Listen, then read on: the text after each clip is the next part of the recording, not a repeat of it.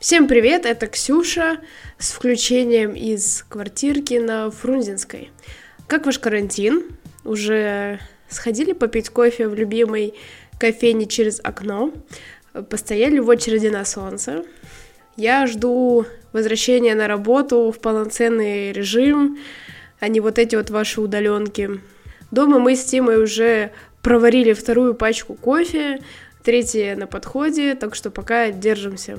Verle активно работает на доставке, так что часть дня я одна дома, играю в Sims, решаю рабочие вопросы и делаю уборку. Поэтому кукуха еще никто из нас не поехал. В моей ленте стало, кстати, меньше домашнего кофе-брювинга. Видимо, многие подустали, и надо придумать новую онлайн-движуху. Может быть, у кого-то есть идеи, только никаких завтраков.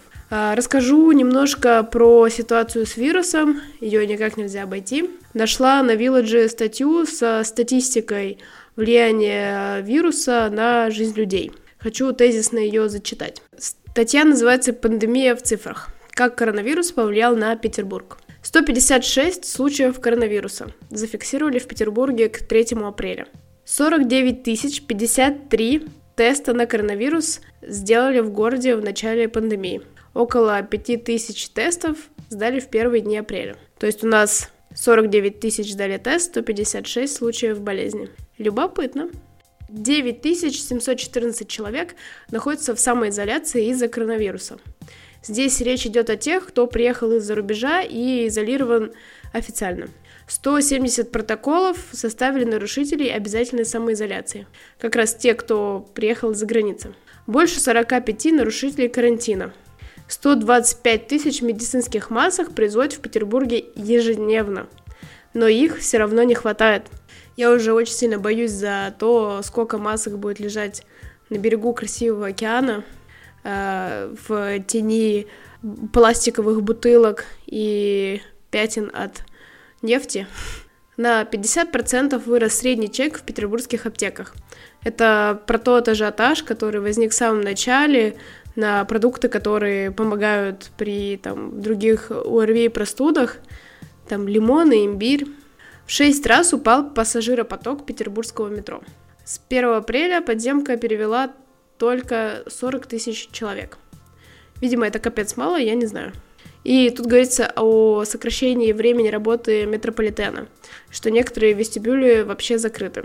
И это, кстати, такая проблема. На самом деле, я лично не знаю, зачем они сократили время работы метро, потому что те же самые медработники, они все же отправляются домой, и некоторым из них ехать-то не близко. И получается так, что у них возникает вопрос, как добраться до дома, когда метро закрыто. Сотни событий отменили в городе из-за эпидемии. До конца апреля в Петербурге не будет концертов, фестивалей, выставок, и отменены крупные события. Например, экономический форум Евро двадцать двадцать. Больше сто тысяч петербуржцев могут потерять работу из-за связанных с пандемией ограничений и остановки производств. На несколько месяцев хватит накопления тем петербуржцам, у которых они есть. Нормально. Четыре раза упала нагрузка гостиниц уровня четыре и пять звезд. В марте прошлого года в таких отелях была занятость шестьдесят - шестьдесят пять процентов, сейчас четырнадцать - шестнадцать процентов. Десятки миллиардов рублей потеряли городские компании из-за нерабочей недели с тридцатого марта по пятого апреля. Пять петиций городским федеральным властям опубликовали петербургские предприниматели. Помните, я вам в канале даже скидывала одну из петиций, где просят снизить налоги, э, разрешить вопрос как-то с арендой. четыре и пять миллиарда рублей потратит Смольный на помощь городскому бизнесу. Интересно, как он поможет, но такая статистика есть. Вот интересно, ребят, как мы будем отправляться после этого. Потому что мы живем в мире постоянного потребления, и вот где такая вот пауза очень сильно сказывается на нас и на бизнесе. Главное, как все говорят, не поддаваться стрессу, слушайте музыку, которая поднимет вам настроение, и смотрите веселые фильмы. Не угнетайте себя лишний раз. Еще мне очень импонирует, как компании не обходят стороной врачей и больницы, поставляют кофе и кофемашины. Это правда ценно. Из местных ребят я знаю Verle Coffee Roasters и Subaristica. Они поставили суперавтоматы вместе с кофе. В Москве знаю Rockets, у них на сайте можно купить пачку э, кофе для врачей. В мире остальные компании тоже помогают на своем региональном уровне. В Америке читала про Starbucks, Starbucks, как будет удобно. Другие создают отдельные фонды и программы, куда можно пожертвовать денег на бесплатный кофе для медработников. Это я читала про Нью-Йорк. В Берлине Барн на сайте собирает пожертвования. В Лондоне есть такие компании, в Париже, Лос-Анджелесе. Мне кажется, в каждом крупном городе есть такая кофе-компания, которая поддержит медработников. В общем, даже в самый страшный кризис мы не оставим друг друга без кофе. И если у тебя есть возможность помочь, то ты можешь позвонить в больницу и узнать, нужна ли им кофе-помощь. И не забывай сохранять связь со своими друзьями, узнавай, как у них дела.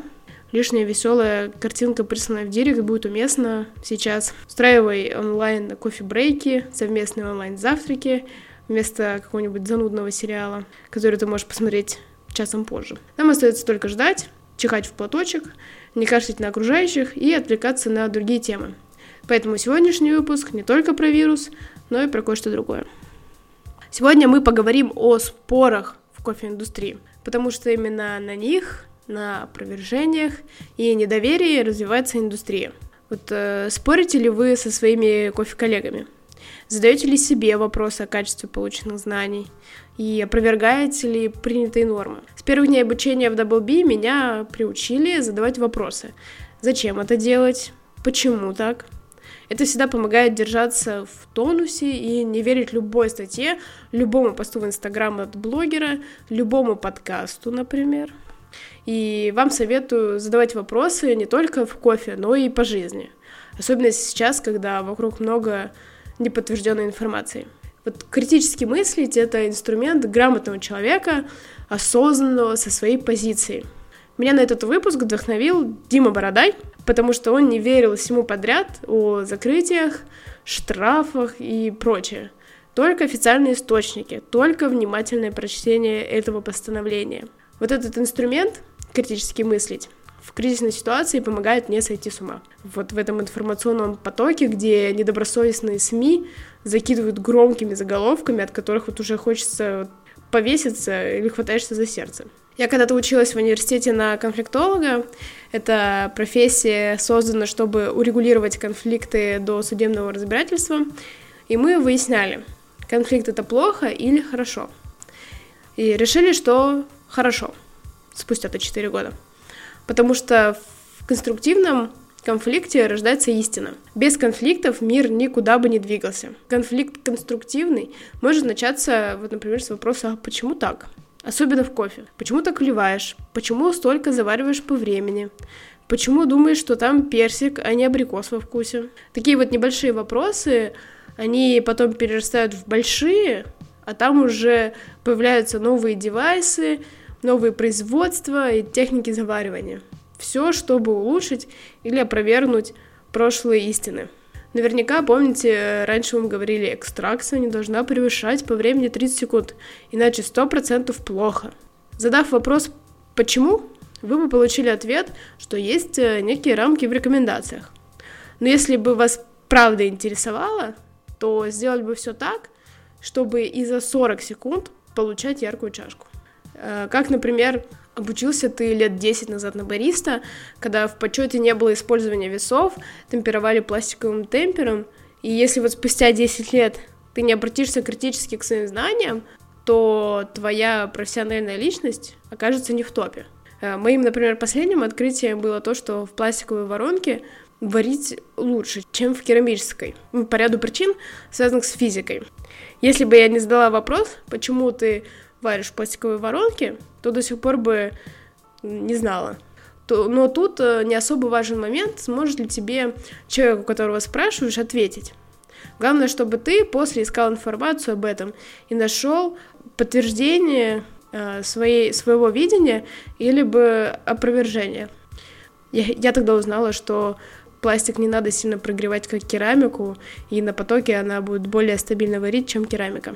Кого больше всех бомбит, тот быстрее всех развивается и открывает новое. Это факт. Главное делать это конструктивно. Критическое мышление основывается на опровержении. Уверен, что эспрессо за тридцать секунд будет только невкусным. Впитывать в себя всю информацию нужно вот осмысленно. задавая вопросы, вы раздвигаете рамки своего мышления. А если я все-таки попробую сварить вкусный эспрессо за тридцать секунд?